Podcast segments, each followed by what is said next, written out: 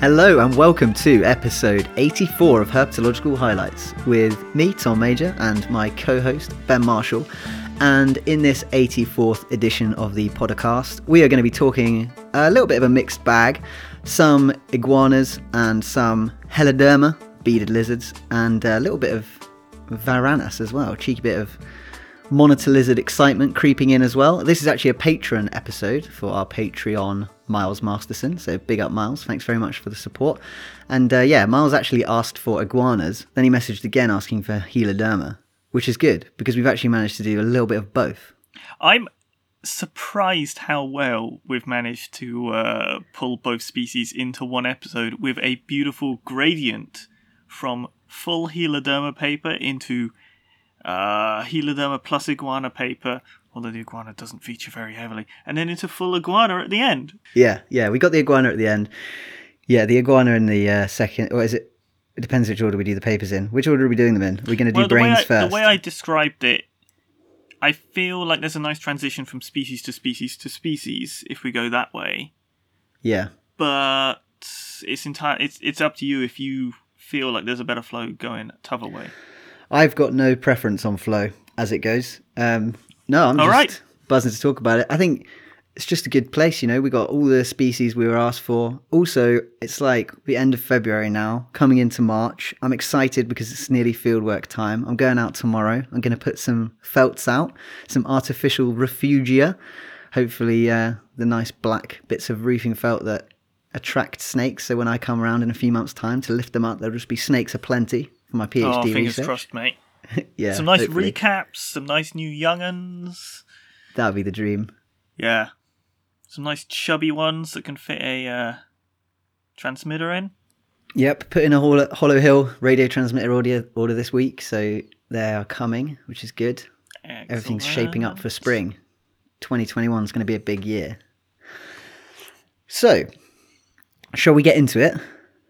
Yeah, yeah, yeah. Let's let's go right into it. Okay, so the first paper is plenty of authors Cooper, Liu, Undrill, Kafritz, Dallas, Neeson, Slater, Stockert, Vold, Young, and Mendelson 2019 Latency in Problem Solving as Evidence for Learning in Varanid and Helodermatid Lizards with comments on foraging techniques. And this was published in Copeia.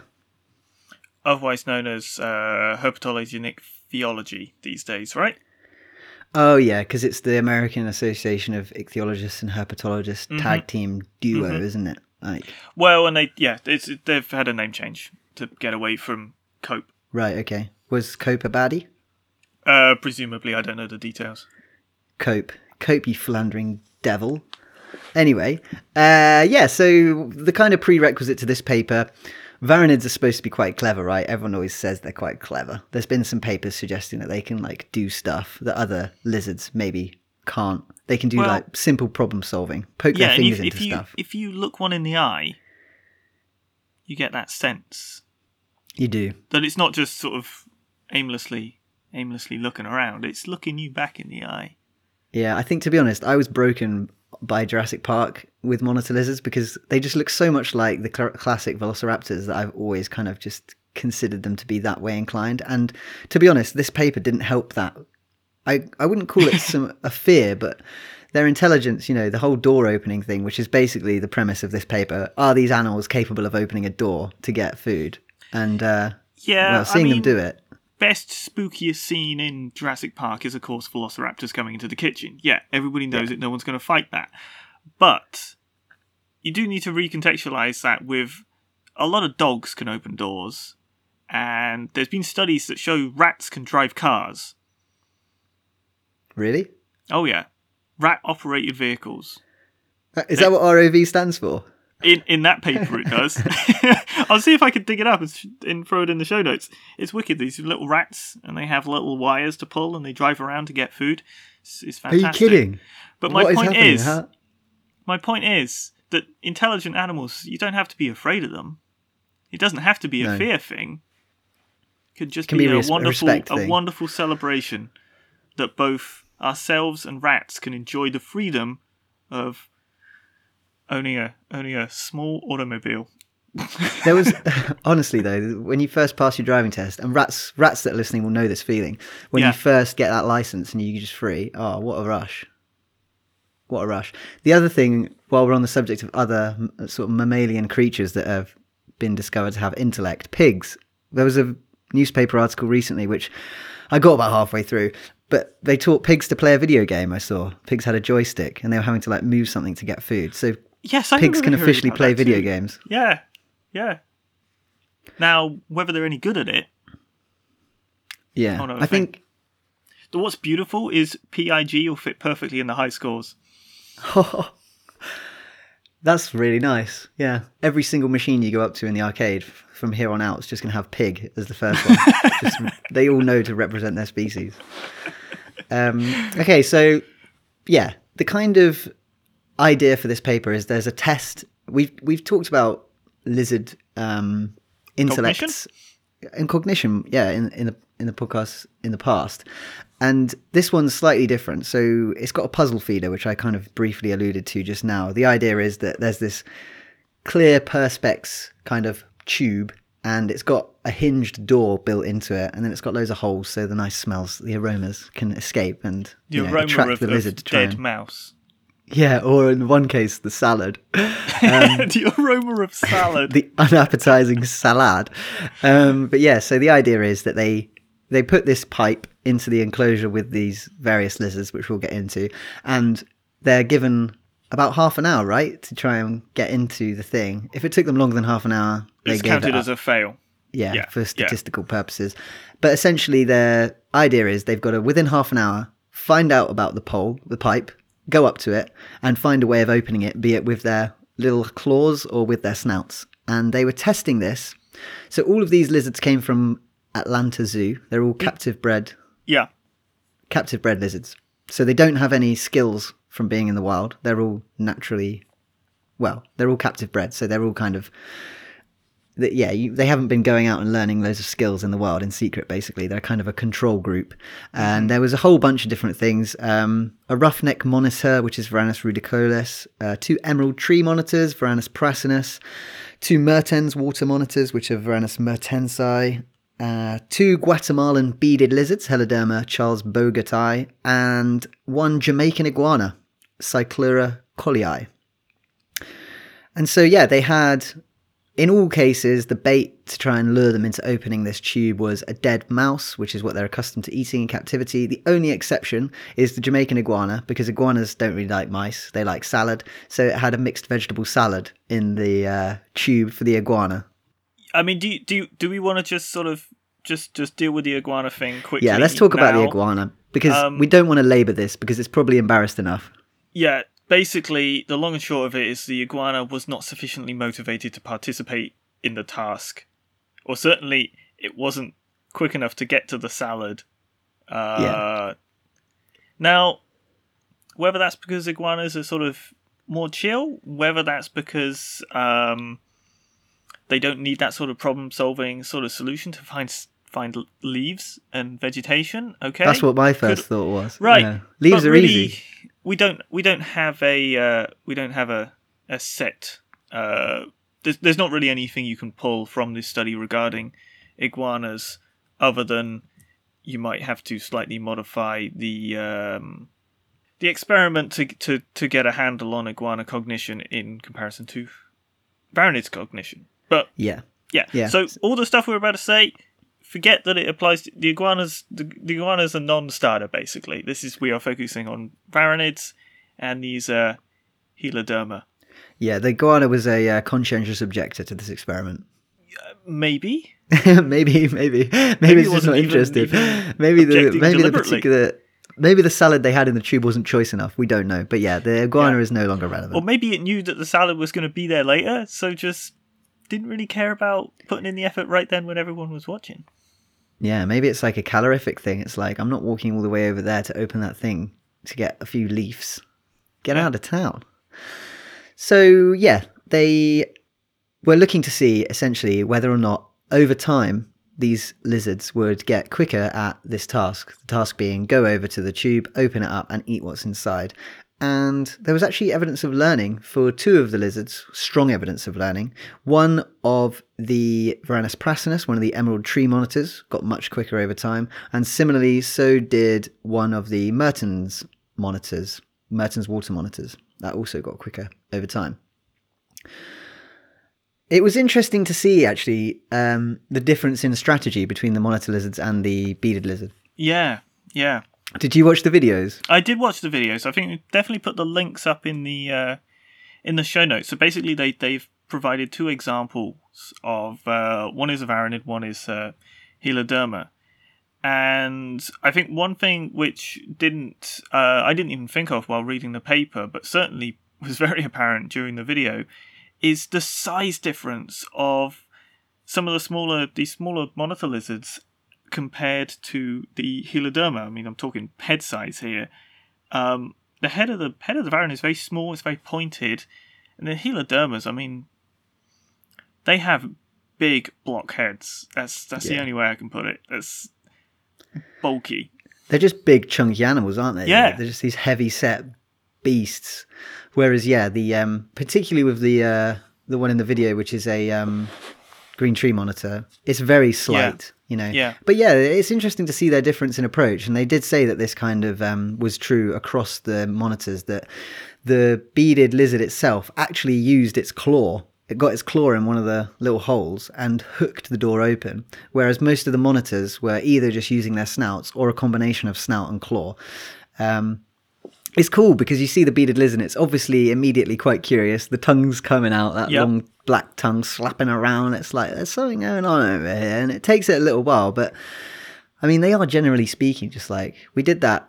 We did that episode before, didn't we? And we it was ridiculous how little these animals actually consume in the course of a year. It was like 50 mm. grams of butter or something, wasn't it? It was, it was something outrageously small. Yeah, I can't remember the number, but I remember discussing it in terms of butter. Yeah, so this mouse is like a massive meal for this uh, beaded lizard, and uh, it's quite funny to see it sort of go over. But yeah, they um, all of the animals pretty much um, were interested in the thing. There were some individuals which just did not take to this experiment very well. One of the beaded lizards, it only managed to actually get the food twice out of like a whole bunch of attempts. It just yeah, didn't really yeah. seem that keen. But again, see, this is this is the issue with the sort of lab-based stuff is you're not entirely positive what motivates an animal to take part in the experiment. You know, yeah. Well, I suppose the wild, you know, it's not just uh, lab-based, but the wild ones too. It's it is very difficult to to do that, and I think that's why you see fewer studies on things like snakes, where food motivation is less of a viable way of motivating an animal because a snake is going to only eat once every you know so many days or whatever so many once a month if you're dealing with bigger meals. So it does make things tricky and i think that's sort of slightly you, have said the energetic um, differences between Varanid and, and Heloderma, I think that's very much playing into the differences in, I guess, act- activeness or, or just sort of willingness to uh, to go after, perhaps. Yeah, just like keenness to be involved yeah, with it at yeah, all. Yeah, keenness. Yeah. yeah, it does seem as though the the beaded lizard that was keen, it was quite slow, generally speaking. Yes, I think overall it's slower than the Varanids in terms of getting to the meal. It yeah. had a few sort of good runs where it uh, where it got in there quicker, but you don't see the same, you know, subsequent trials getting faster and faster and faster. Whereas the monitors, they all their slower attempts are very much in the early trials, and the later ones they get much quicker, and it really zeroes into being able to go there and get the meal immediately.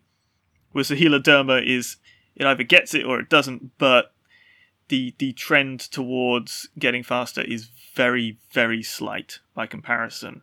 Like yeah. it starts getting to the point that it will get it every time within that half hour cutoff, but the times aren't really impressive nor apparently downward trending that much. yeah, no, it's just like equally ponderous no matter how many times it right. yeah. Yeah, it's quite funny. But obviously, like this paper, I mean, we're talking about maximum two individuals from each species. So it's kind of like just a, you know, a very. It's a primer. Yeah, it's a snapshot, really. It's just an idea, isn't it? It's like a. Yeah. Hey, let's see if these lizards will do this thing. And yes, they will. So I think the next thing to do would be to do this on more individuals of and of probably more species as well and see how it differs. But they did start to pick out a little bit of interesting stuff about the um, methodologies used by the different monitor lizards. They talked Yeah. a little bit about like the different morphology of the nostrils and some are more adapted to digging through leaf litter than others. So um, they're more likely to dig around if they are just a species that's adapted to digging around. And if they are one of those species, then it tends to be that they've got like narrower nostrils that aren't quite on the front of their nose so that they can like dig around more effectively without getting loads of bits inside their nostrils. Yeah. Sounds like something that wouldn't be very nice. But yeah, the long and short of this is that the iguana wanted absolutely nothing to do with it. And Yeah. the bearded lizards are kind of slower learners than the uh, intellectual varanids. But, you know, you can't really say that. That's a bit of an oversimplification, a bit of a generalization, but it's Oh, just a fun paper. it's definitely a bit of a generalization, but I think it's this lovely scenario where you're. I don't know. It it does spark interest in seeing how far this goes because now you're thinking, okay, what's another test that would be more evenly suited to comparing these lizards? Like, what is something where the helodermas are either more motivated to take part in, or that the differences in morphology don't impair them in the same way? So then you're actually looking more at their problem solving abilities rather than uh, sort of variation coming from foraging style or um, just a build of these lizards. But yeah. it's a wonderful it's a wonderful primer, and I mean we've we've had we've we've talked about lizard problem solving with other species and things, but um, I don't think we- we've never discussed it with Helodermus. That's a really cool little starting point. Um, and the multi-species comparisons are cool too. Yeah, I think it's nice to have that element of competition. I don't know if it motivates the lizards, but um, motivates me to read it. So uh, that's yeah. I mean, you know, we've got a little bit about helodermatid intelligence there. I think we could potentially move on and talk a little bit about, although it is a different species of he, uh, heloderma, isn't it? Um, Um, is it? I don't think it is. is it not? No, I think that's the whole that's the whole beauty of the transition. Is is is charlesbogerti the Yeah. Guatemalan? Oh, it is Yeah. fantastic. So you got oh, wow. these these lizards living their lives in in captivity, and you know they don't appear to be that brilliant at problem solving. Although you know, days the jury's still out. Let's let- you know don't Yeah. don't don't give up on them yet.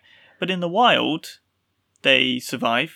They're they're doing their thing, so it doesn't appear to be any sort of massive impediment, or that they're intelligent in different ways, or they don't Yeah. need to be intelligent. But not so much research has been done on them compared to other species, and well, there's not very many of them. That's the There's other not. thing. There's a tiny number of these guys out in the wild. What are we talking about as population for the Guatemalan beaded, lizard? Oh yeah, before we go on to that actually, I think we should just mention for anyone who's not sure about what a Guatemalan beaded lizard is, they're these hmm. big big black lizards. They're not I mean they're not crazy big. They're probably like a couple of feet long. but they they give off the like sense or I was going to say aroma of big, but that's not the right word. What's the there's a, there's a word that I can't think of that sort of Impression? impression. Yes, They give off the impression of being they're quite bulky large. and they look quite strong. They've got quite blocky heads that, that gives them that sort of imposing strength look about them. Oh yeah, yeah. I mean, uh, they are an imposing beast. And the other Yeah. thing about them is they're called beaded lizards. They're covered in these little beads, these little knobbles. They're osteoderms, like bony skin. So they're incredibly well armored. And they got tiny, tiny, lovely beady eyes too. They do have very nice. Yeah, they've got. There's quite a sweetness to their eyes actually when you see them up close. They're, they look sort of a little bit. They look scary from far away, but up close they look sort of cautious. Yeah, Yeah. Uh, and yeah, so this is the lizard we're talking about. And Ben, as you said, like there's not many of them about. They come from a very restricted range. And how many individuals are there in the world? What's the estimate? um, I think around five hundred. Five hundred. Okay, not a lot. Yeah, lot. because because the study we're about to talk about, uh, their sample size where they're dealing with ten individuals, is is something like two percent of the population. It's remarkable.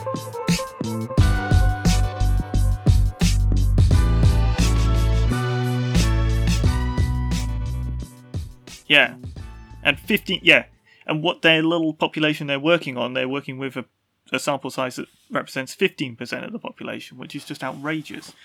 You know, they are very, very limited, very, very small numbers. Hmm. So I'll introduce this paper quickly. It's by Ariano Sanchez, Mortensen, Reinhardt, and Rosell, 2020. Escaping Drought, Seasonality, Effects on Home Range, Movement Patterns, and Habitat Selection of the Guatemalan Beaded Lizard. And that is Heloderma charlesbogerti. And this was published in Global Ecology and Conservation. So, yeah, the fieldwork was conducted at the aptly named Heloderma Natural Reserve, which is in the Motagua Valley in Guatemala. And there's actually a pretty fascinating story behind the origin of this reserve. So, the Guatemalan beaded lizard was actually only discovered in 1984 and was initially thought Well, described. sorry, yeah, described. People knew about it. People knew about it locally, obviously, like it wasn't existing in, in secret, but it was described formally in 1984 and feared extinct because of the illegal pet trade in Central America. And so it, they kind of had this like dual threat. One part was the illegal pet trade because um, beaded lizards are quite popular pets, and a Guatemalan beaded lizard is like a slightly different thing. So it kind of appeals to that collective vibe, which gets species into trouble. And they used to be heavily persecuted, not only by people poaching them for the pet trade, but also people just hate them because they're venomous. They're a venomous, Venomous, lizard. yep. Which you know, I mean, if you know one thing about a lizard, which everyone does about beaded lizards, if you, if people know one thing, it's the fact that they're venomous. So that does not bode well. People don't like to hear that things are venomous, and many people just assume they were really dangerous. And there was also some really wild sort of myths, some like legends surrounding these animals um, in people who lived nearby to them. So one of them was that the reptile would attack. The means it would get you is it would breathe on you, and according to folklore, if one breathes on you, it gets you really dizzy and confused. You're just like, whoa, whoa, Liz has been breathing on me, and then once you've once you're in this kind of confused, dazed state, it will then come up to you with its tail and sting you. And the venom is so potent so they say, that it can kill you simply by touching your shadow. It doesn't even have to touch you yourself. So, you know, these are a lizard which is kind of steeped in folklore. Um, you know, these stories exist for a reason. If you do pick one up, it will probably suck for you. So there's a reason. Yeah, exactly. There is there is a justification for it, even if it's uh, sort of blown out of proportion. Yeah, yeah, yeah, totally blown out of proportion. And also, just like it's not the tail you got to watch out for; it's definitely the mouth. Um, so yeah. Anyway, you know, we've painted this picture of a lizard which is being per- persecuted for multiple reasons. In 2002, uh, lizards had scarcely been sighted for decades, and it was thought they might even be dying out. However, at this time, there was a Guatemalan organization called Zootropic, which had taken a big interest in conserving Guatemala's lizards. And they actually organized a student called Daniel Ariano, who went on to become the lead author of this paper, to go in and check out their range and basically just see if he could find any of these Guatemalan beaded lizards and just see where they're at, what's going on with them. Um, he had a very, very small budget and he was actually taking like crazy long bus rides. It was taking him 14 hours round trip to get to his fieldwork site. So Daniel was extremely motivated. And one of the things he was doing in the course of his investigations was talking to local people, trying to get a handle on, you know, where people had seen the lizards, where they might be. And in the course of these investigations, he ended up seeing a newspaper article. And this newspaper article was about a local poacher of lizards, so someone who was capturing them to sell into the illegal pet trade. And his name was Gilberto Salazar. And uh, sure enough, when he heard about this poacher, the newspaper article came with a picture attached, and the picture was this guy, Salazar, and in the picture, he's holding a beaded lizard. So he's like, right, okay, well, this guy obviously knows where beaded lizards are. Got to catch up with him. Mm-hmm. He managed to track him down. Obviously, you know, a conservation minded scientist first meeting with a poacher, kind of an awkward situation. And apparently, it was marred with heavy suspicion, right? So Salazar was not best pleased in the first instance. And the story I read has Salazar at one point holding a gun to Daniel's head. In like a threat, obviously, there's no other way to do that other than a threatening way. Um, yeah, I yeah, I think that's safe to say. Yeah. Mate, if someone came up to me with a gun while I was doing my field work, I'd just be like, "See ya." I don't care how endangered they are. I'm out of here. yeah No, maybe that's not true. right? I don't know. Either way, extreme motivation. And uh, eventually, Salazar came round. They became teammates, and since then, Salazar's actually been like a massive proponent for the conservation of this lizard, which is fantastic. Um, yeah, and subsequently, uh, the International Reptile Conservation Foundation and Zoo Atlanta they've joined Zootropic as partners in this initiative, and um, yeah, the beaded lizard has become something of a flagship species for the Yeah. local area, Yeah. which is just um, superb. So yeah, the reserve is called the Heloderma Reserve, and it's yeah a pretty harsh habitat.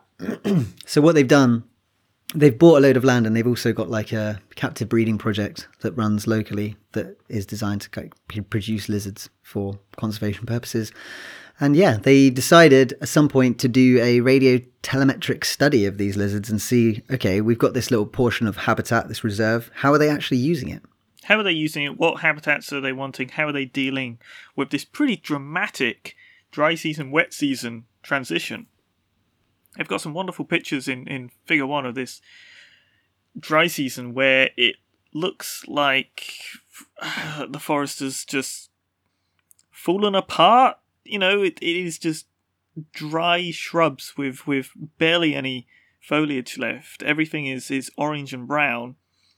Cut to the wet season, it looks positively, you know, it's, it's verdant, it's gorgeous. It's lush. green Verdant. and lush. Yeah. Verdant, mate. Verdant. Great word.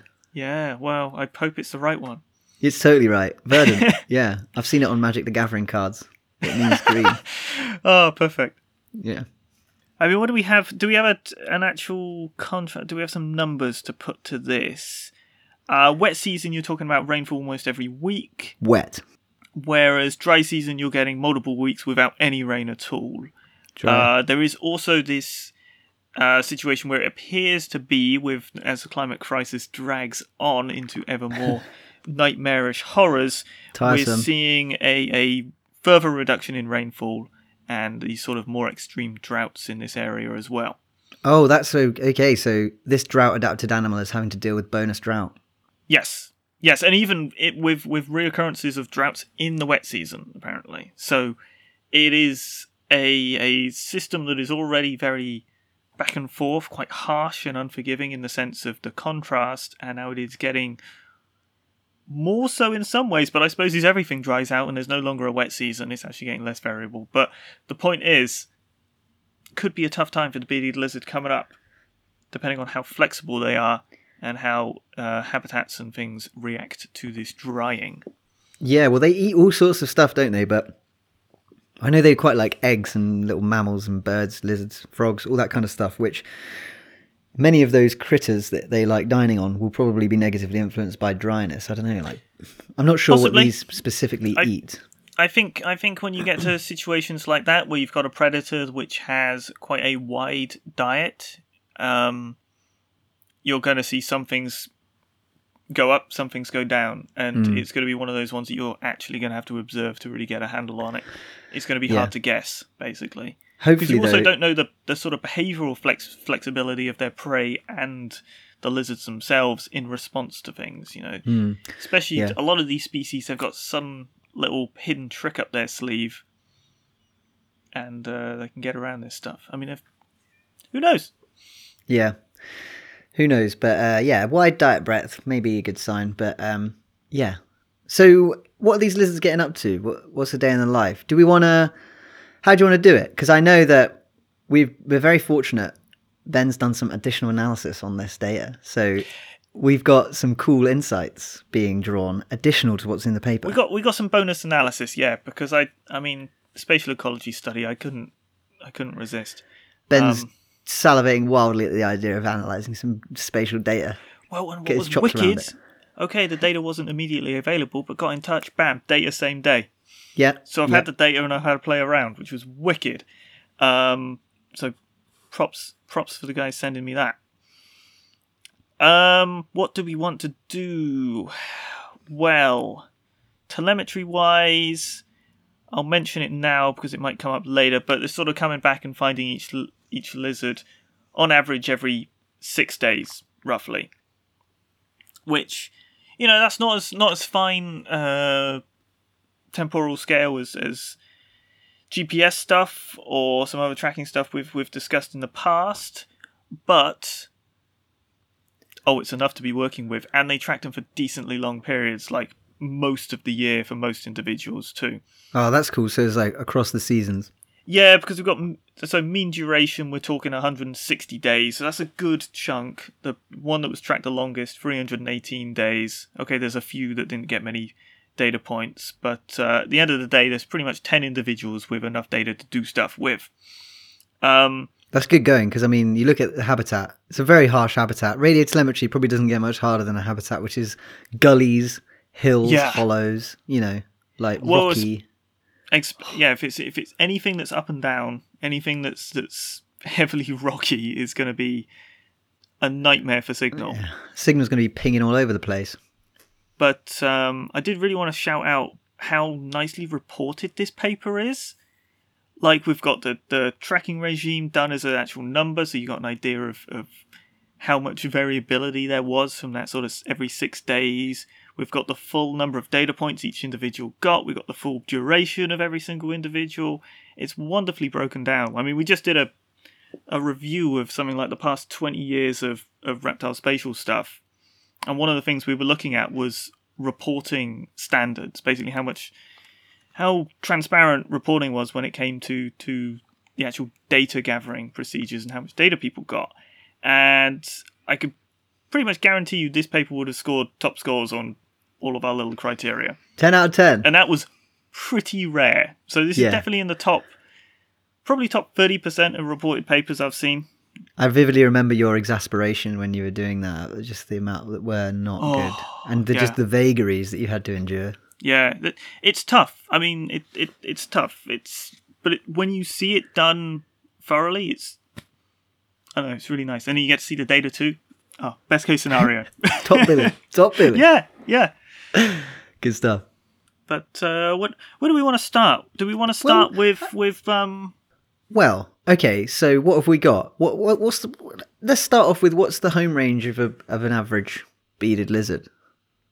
So the estimates they give, they had kernel density estimators and they did some MCPs too. So we'll, we'll just go through a whole bunch of numbers, but we're talking like 264 hectares with the kernel density and about uh, 76 for the uh, minimum convex polygons. So what are we talking?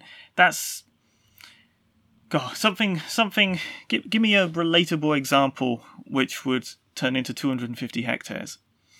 Um. Well, how much is a rugby pitch? I have no idea. Why rugby? No one cares about rugby. Sorry, rugby fans. Uh, what? what okay, let's say a UK football pitch is uh one oh. okay, a football pitch is one and a half. Oh, one hectare comprises between 1.2. Okay, so the football pitches aren't an exact size. okay, well, let's say it's like just over the size of a football pitch. Okay, so 250 of them. Wow. So it's probably like 200, it's probably like 300, no, maybe 270 football pitches. Wow. One beaded lizard's covering 270 football pitches. Okay. It's a pretty pretty sizable area. Now, so this is the bit that I did a little bit of bonus analysis because I mean I'm sure people people have heard me talk on the podcast with the issues with the kernel density estimator stuff and the sort of sensitivity to some of the numbers you put in to, to pull out these results. So they used quite a generous uh, smoothing factor in their kernel density estimators that gave them this quite big 250. So I was like, all right, what if I I got the data? They very care, uh, kindly uh, shared with me the data, and I ran the a autocorrelated version of it, basically something that's taking into account more aspects of the data and how uh, basically how much data there is and how it's sort of leveled off. Because if you imagine a scenario where you're going out every day tracking an individual, the more data points you get, the more likely you are to see them using a larger area until it hits, hits some sort of like stability or, or stabilization where the individual is only using areas that you've already previously recorded them. Yeah, that uh, that is true of all animals that are not nomadic, right? Right, nomadic, you throw the whole thing out the window and you've got to deal with it a different way. But the assumption that they're stable and they are range resident, you've got to get an idea of how much data you need to really uh, be confident in your estimates. So, one caveat going into this is I'm not super confident most of these individuals are stable, i.e., there's enough data to be confident in the final estimate. It does seem like uh, the more data points you have, it's still getting a bit bigger each time. That being said, still worth sort of running this and seeing how it goes. And what I got with so I did it I split it male and female. I modeled them all together, all individually, then sort of slapped the whole thing together at the end. Um, and I got more conservative estimates of their home range. So I got females being around 50 hectares and males having a range of around 4 hectares. But the big but with this is that what I was some of these are going to be a lot lot lower than they should be because they haven't stabilized. So there's just, all, yeah, it's it, only a window into be, their behavior, right? It's just like right. a short period. Yeah, so the analysis is sort of treating them, making the assumption that they are range resident, but the stuff I looked at beforehand suggested that they're not range resident. Therefore, the estimates are going to be low balls, I reckon and a meters to kilometers is thousand. Yeah, so I think there's a difference of 100 between hectares and, and uh, square kilometers. Some of the autocorrelated things have been pumped out as square kilometers, some of them have been pumped out as. Um... So, all those numbers I gave, complete junk. Absolute junk. Because it's giving me some of them as hectares, some of them as square kilometers. I bet you anything. A few moments later. So, we're back. I just live coded a fix uh, with this this hectare um, hectare uh, square kilometers mix, mix up. It was so. I actually have some real numbers now, some some like real real stuff. We have a we have a mean which is much closer to the uh, one they report, which makes a lot more sense. A mean of 221 hectares. Yeah, overall population mean. We have a maximum of 2,200 hectares for one individual. Absolute monster. And we have a minimum around six hectares. What, what, what, was the deal for that one that's going 2,200 hectares? I don't know, but but harking back to my, my mentions, is some of this stuff can be quite off because of the assumption of range stability's been uh, been breached. Yeah. So maybe it's only maybe it's one with only a few uh, locations. Oh, okay, um, yes, it could be overestimating. And when I'm when I'm saying it's that's the maximum, that's the maximum. That individual, it's it's uh, an animal called Willis, and the the best estimate is something around 970 hectares. That 221, uh, two, 2,211, sorry, that's the upper confidence bound gotcha. for that individual. So that's like the said, max it could feasibly be. Yeah, but because of this breach, it could be it could be bigger. Um, now what I was going to say when they sort of drew out my my silly issue with the square kilometers hectare scenario is I have a situation they they said in the paper that they didn't compare male females because of the small sample size, um, which is totally fair but I still want to know that answer. Um, Which is so, different. Uh, the, the question being, do males and females have different home ranges? Yeah.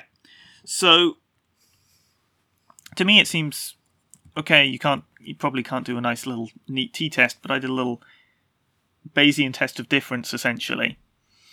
Um, males do seem to have quite a bit bigger range. Uh, the mean male range, or estimated mean, 408 hectares pretty huge. Females, uh, 94 hectares. But even you know, even that smaller female range, that's still bigger than those other Heloderma estimates. It's pretty pretty sizable. And my little my little uh, I can't remember what you call it. I can't remember what the term is. Either way, the output, the Bayesian probability output jobbo, ninety one and a half percent probability that you're going to be if, if you would, I think the way you can conceptualize this is if you were to pick an individual at random from this population and they were male, there'd be a 91.5% chance that they would have a larger range than a randomly selected female. Gotcha, gotcha. So really, you can say males have got a yeah. You can say with some certainty. It- okay. Yeah, you know, you're floating around that 95% sure sort of thing that males are going to have a bigger range. and I mean that's pretty Makes a common for a lot of animals. sense. It does. A lot of reptiles, the Um, males are hunting for the for, well, they're hunting the wrong word. They are going around looking for mates with a lot more vigor than the females are. Yeah, yeah.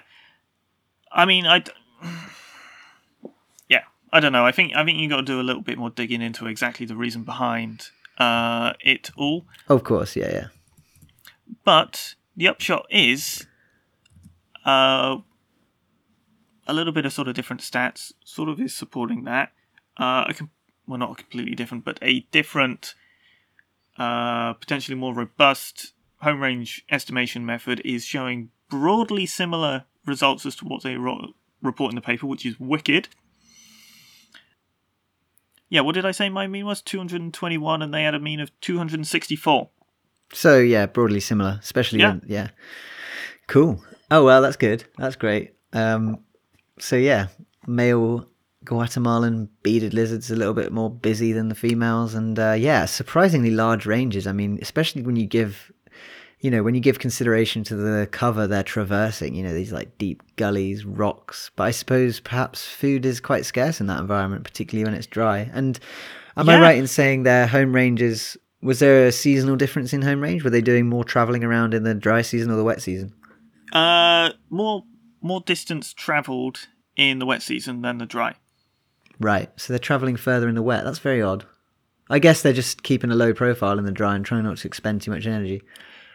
Yeah, I think that's essentially what the uh, what the paper really highlighted. Yeah, wet season, more more movement, probably a need for less uh, less energy conservation, and they're seeing that also in the distances travelled. So we had a, a step length that was much lower in the dry season than it was for the wet, and also in the wet they tended to uh, have a higher turn angle. So this basically means that they were going more taking more circuitous routes. There was more flexibility in the in the movement pathways, which I mean, if you're going from point A to point B and you take a straight line, you're traveling less than going from point A to point B, but wiggling around all between rocks and stuff.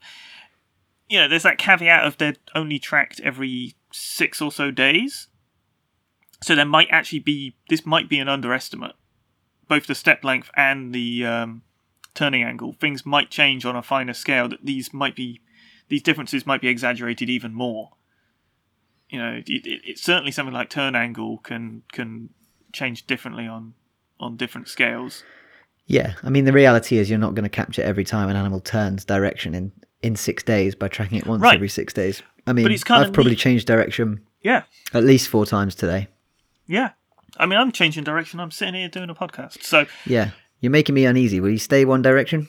Right, but if you were to look at where I was in two weeks' time, it would look like I hadn't changed direction at all. True that, because we'd be back here. Yeah. So some cool initial findings. Okay, small sample. Okay, relatively rough uh, tracking regime, but still some pretty interesting stuff to get started. And with uh, home range estimates that seem to be pretty decent, even when you throw uh, more robust methods their way. Even though the caveat is they might not have enough data to really say that they're range resident. Well, there you have it. Some of the habits of the Guatemalan beaded lizard, a species which, without the intervention of some really, you know, great people, may not still be alive and kicking, or certainly wouldn't be in the excellent shape that they appear to be in. So, yeah, uh, you know, definitely um, a bit of a conservation success story, which is seldom seen and extremely welcome.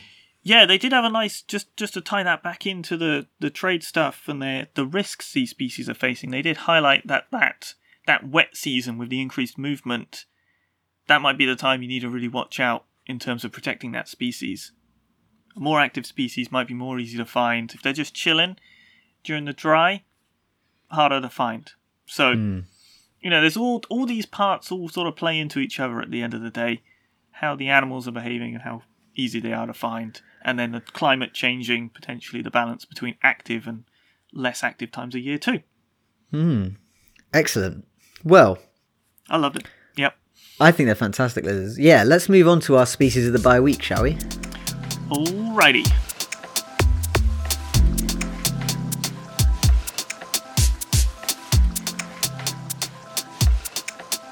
Okay, so this paper is uh, Breuil, Schikorski, Vuillaume, Krauss, Morton, Corry, Bech, Jelić, Grandjean, 2020, painted black. And now they've got the species name in the title of the paper. Extremely controversial new trend that's coming Why, in is, why was it controversial to begin with? Because it's kind of a spoiler alert for our podcast because we we like to sort of you know, gently lower the listener into the explanation and perhaps discovery of the species. You know, we don't want to just slap it straight away. We want to have a little bit of mystery. So I'm not going to say it. oh, Wh- All I'm going to say is you're just going to beep it out. be painted black. A new melanistic endemic species from Saba and Montserrat Islands in the Lesser Antilles, published in the open access ZooKeys.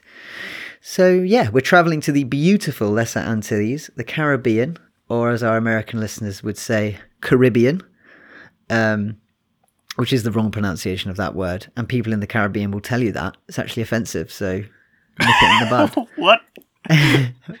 yeah, apparently it derives from an indigenous tribe called the Caribs, so it's supposed to have an emphasis on the first syllable, Caribbean, Oh, I rather than Car- know that. Caribbean. Yeah. Anyway, so um, beautiful islands off the northern coast of South America, you know, connecting in that arc to like Florida eventually. Um, and we're talking about Saba and Montserrat. And these islands, two of the islands in the Lesser Antilles, are home to mysterious black iguanas. Montserrat already has the mountain chicken frog and the Montserrat galliwasp, that lizard that looks like a skink but isn't a skink. It's like an anguiform. It's like a those those those are names that you. It, it's difficult to imagine what the animal looks like. yeah. From the or even if it's what sort of what group of organisms you'd find it in, like galliwasp. Yeah, What it's fun. is it? A what? A wasp? No. It's actually like a slow wormy with legs type of guy. Anyway, so Montserrat, Mountain chicken? You're just going to leave mountain chicken lying there? that's a frog. Yeah, there we go. it's a delicious edible frog that lives Oh. on the mountain, and they're big and red and comical. And uh, yeah, hence the name the mountain chicken frog. So Montserrat's already got these kind of like two flagship conservation species for lizards. So they were just like, you know, we don't care about our black iguanas. We're not even going to call them anything. They're just black iguanas. Saba, on the other hand, not so blessed with endemic reptiles for flagship species status. They actually called their black iguanas the Saban black iguana, and they already consider it a flagship species for conservation, despite the fact that up until now it didn't have its own species designation. So, when we're talking about iguanas in the Caribbean, you've got to think about the Caribbean as this like constantly evolving place, right? There's like a ton of people there. yeah, dynamic. ton of shipping. Not only that, there's volcanoes. Yeah. Yep. We got earthquakes. Hurricanes? Hurricanes. Hurricanes. Devastating earth processes going on non-stop. And if you're an iguana caught up in any of those natural cataclysms, all you can do is sit tight and hope you don't get swept out to sea. And if you do get swept out to sea, hope you land on another island, which you can then colonize with your buds. Yeah, I mean, we we if, if when the hurricane rolls in, you got to grab on, right? Those those little anoles that were hanging on against Oh, yeah. leaf Yeah. blowers. Oh boy. Yeah, that was that was cool paper. So yeah, you've got to realize that iguanas get about, and people have liked iguanas for a long time. They're charming, they're majestic, they're large, and they're delicious. So people have been transporting them around. So I'm sorry. you heard me correctly. They're delicious. Do people eat iguanas? Mate, people eat anything. Yeah, yeah. Iguanas have got so much meat on them. I mean, it's the same size as people eat squirrels, and an iguana is basically like ten squirrels in a scaly skin, meat wise. So yeah, people are eating them. They've been introduced for food. Basically, the green iguana is like this real dominant force. It's getting around. It's getting everywhere. It's interbreeding with stuff. So that's one of the main threats to like the new newer species of iguanas. But what I'm trying to say is that in the area of iguana conservation, there's some confusion, right? Without genetics, it's often hard to tell. Sometimes iguanas are quite variable in their appearance as well. Yep. Yep. And the conservation minded herpetologists who wrote this paper were keen to describe this species, which represents the black iguanas on Montserrat and Saba. And it also, there are also some individuals down in Venezuela, also, which are being described as the same species, which is a bit confusing because Venezuela is like Oh. hundreds of kilometers away. Um, Interesting. And actually, Saba and Montserrat aren't next door neighbors. There's another island I can't remember the name of in between. So, like, the distribution of this species is a little bit confusing, but they used morphological analysis combined with some genetics. St. Christopher and Nevis are both in between. Thank you. Good stuff. And uh, yeah, they wanted to describe this new species, so they had a good look at the genetics of a bunch of different iguanas, um, paying particular attention to these black iguanas. They're, they're rare, of course, um, so they didn't want to take a fresh. They didn't want to kill an individual for their holotype, so they actually used a holotype from an old museum specimen from the 70s. So that's kind of a, a futuristic element to this paper. They were fortunate enough to have a holotype, and there was another sample as well, the head of which they used as the uh, paratype. So no fresh animals had to die for this description, which is kind of cool. yeah, Um, yeah, yeah. That's that's I mean, totally that's something. nice to hear. Yeah, I mean, it's something which I perceive as a necessary evil, but in this case, they saw it wasn't necessary, so they didn't have to do it, which is great. Um, Well, that's yeah. There's there's there's one thing it being a necessary evil. There's another thing. it's not your first call. If there's an option to get around it, you take that option. Oh, yeah. It, it, Yeah.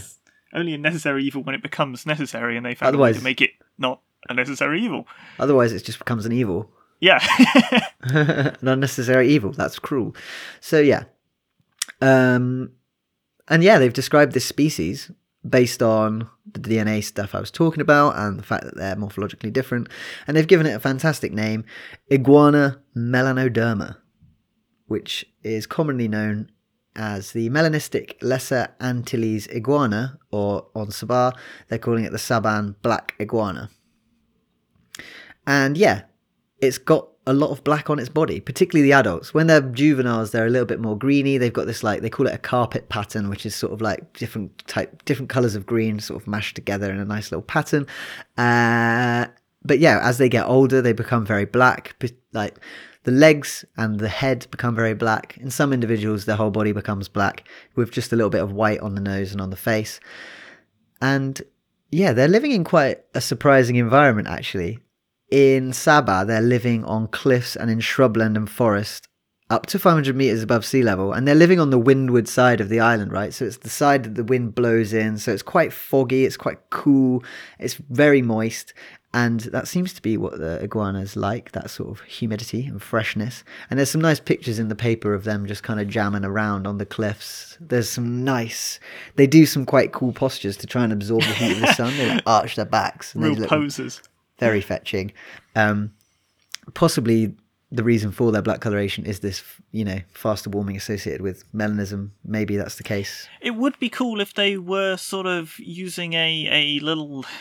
I guess it, it almost almost it's their own little niche. So your regular iguana or regular sort of iguanas in these areas, making use of your more classically reptile environments that you would expect a nice warm sheltered side perhaps you know southern slopes that sort of thing then these guys are like oh well you know have adapted darken their darken their skin so they can absorb absorb that warmth a little bit better and they've they've got the whole side of the island to themselves It makes sense. And does. so that's on Saba, they're on that windward side. In Montserrat, they're generally seen, they're quite often seen in residential areas, which is kind of more to what you were saying about them just being in like sunny, warm, chilling places. Um, but they're also sometimes seen higher up in the forest. Now, Montserrat in the 1990s had like a series of really devastating earthquakes. huge yeah Sorry, not earthquakes, volcanic eruptions. volcanic eruptions yeah Um, so prior to this, the capital city of Plymouth was somewhere that they were often seen on the seawall, just sort of chilling around. But Plymouth was completely buried in 1997 by one of the earth, one of the eruptions from this um, volcano. So they're obviously not not seen there anymore. i think it's the montserrat volcano isn't it Is that what it's called? I'm yeah, relatively sure the the island and volcano are, uh, share share the same name I'm not. I've because they've got. There's a few different volcanic regions. Uh, I thought it was called something French. Uh, could be. Oh yeah, no, you're right. Absolutely, it's it's it's it's not. Uh, it does have a separate name. The uh, Soufriere Hills volcano, perhaps Soufriere Yeah, Hills. that must be why I decided not to mention it. Yeah, Um, that's a difficult word, and I am definitely not saying it correctly. Um, anyway, so yeah, they now they seem to be generally found around streams inland. Yeah, that volcano was devastating to the human population. Like two thirds of the people had to flee. Um, it was yeah really terrible, and so obviously that's probably changed the dynamics of the habitat for the lizards quite a lot as well. But they do seem to be doing okay. There's not massive amounts, um, but yeah, they lay eggs, fifteen to thirty eggs in sand or loose soil. It's one of the few things that we know about them ecologically from this paper. And of course, iguana melanoderma, melanoderma, just means black skinned, which is an extremely fitting name for this lizard. What was the holotype? Sorry, I was just I, I was I was doing my job of working out how big these guys are. How long are they, Ben? we got a we got an SVL. A holotype has an SVL of twenty six point three centimeters and a tail length of sixty six point four. So that is giving a grand total of ninety two point seven centimeters. Yeah, sort of like a miniature iguana. Yeah, I sp- yeah, I suppose like green iguanas can get really big. Yeah, they can get scary large. Yeah. Don't So to tangle with them. Um, yeah, so they recommend it should be classed as critically endangered because of cats and dogs and goats and cars. And invasive iguanas coming in and getting freaky with them and messing up the gene pool. Yep. So the classic island uh, species. What was that? How many did you? I was going to say trifecta of threats, but that is Well, invasive Not- species is one, so that's cats, dogs, and goats. Cars, I mean, cars are kind of their own thing. Not always cars are an issue, but on these islands, there's quite a lot of roads, so cars. And Mm-hmm. uh, yeah, I mean, the invasive iguanas are kind of tied in with the other invasive species, really. So it's almost well, a, a, a I don't know. restricted I range. I would treat them. I would treat them as a separate one because you're you're dealing with uh, interbreeding as a issue as opposed to predation. Or competition, yeah. Yeah, because I mean the solution there is is prob well the monitoring and solution there are, are going to be probably different. Yeah, and they do go into a little bit of of, of sort of um, explanation about the weird distribution of this species, having some down on the mainland and then two on these um, islands, hundreds Yeah. of kilometers away, and not even close to each other. And they suggest that it might have been natural dispersal from originating in Venezuela, where Yep. Other melanistic iguanas are found. Uh, could have been human dispersal by pre-Columbian native indigenous people from the Americas, moving them around. It could also have been dispersal by modern man more recently, people just slinging iguanas off their boats when they discover them hitchhiking. Uh, it could also have been convergent evolution, but that seems unlikely given the genetic stuff that they found. Um, Right. Or the last, the last thing they propose is that it, they'd once had a much wider range, but they've since been extirpated locally. Um, although I don't know how much fossil evidence there was for that. So the likely answer is probably a combination of some of those. It's still a bit of a mystery. Yeah, and it might be one of those unsolvable ones. I mean, certainly if it was the fossil uh, scenario, if the fossil record doesn't exist, it doesn't exist. Yeah. Because it's not there doesn't mean that it's didn't exist in a lot of cases. So that makes things a lot trickier. The genetics, I think, is probably a good clue that it isn't convergent at very least. So yeah, that would be really weird. Yeah. that would I mean, it's one thing to converge on the same answer, but if you converge the same genes, it's not convergent evolution. Well, I think if that was the case, it would completely undermine the very foundations of, Of genetic evolution. species uh, Yeah. delineation. you know, it would, Yeah. it would have you'd be rewriting so much stuff, and it seems exceedingly unlikely. That would actually be an argument for God. oh, these two green animals are both green because of the same green genes. What? one's from here, one's from there. It's a god. Well, That's a god. no, it would be more than it would be like the weird random nonsense mutations that don't actually serve any purpose, but it's just sort of genetic drift occurred identically as well. Yeah, that would just be bonkers. It doesn't make any Nah, sense. nah, it's- Okay, so there we go. Brand new species of cool black iguana, iguana melanoderma. Welcome to science. yeah. All right, on. So, have you got any other business? Um, do I have any other business? Uh, no, no, not yet. No, there's a few things that I'm waiting for any other business, but they've got to fully come to fruition before they can be. And we also have a new patron, Nick Mora. Big up, Nick. Thanks very much indeed. Awesome, thanks. Um, yeah, I guess then all that remains to be said is thank you very much to Miles Masterson, our Patreon, who suggested this episode. Great suggestion as always. Yeah. If you'd like to be a patron yourself, you can, patreon.com slash herp highlights.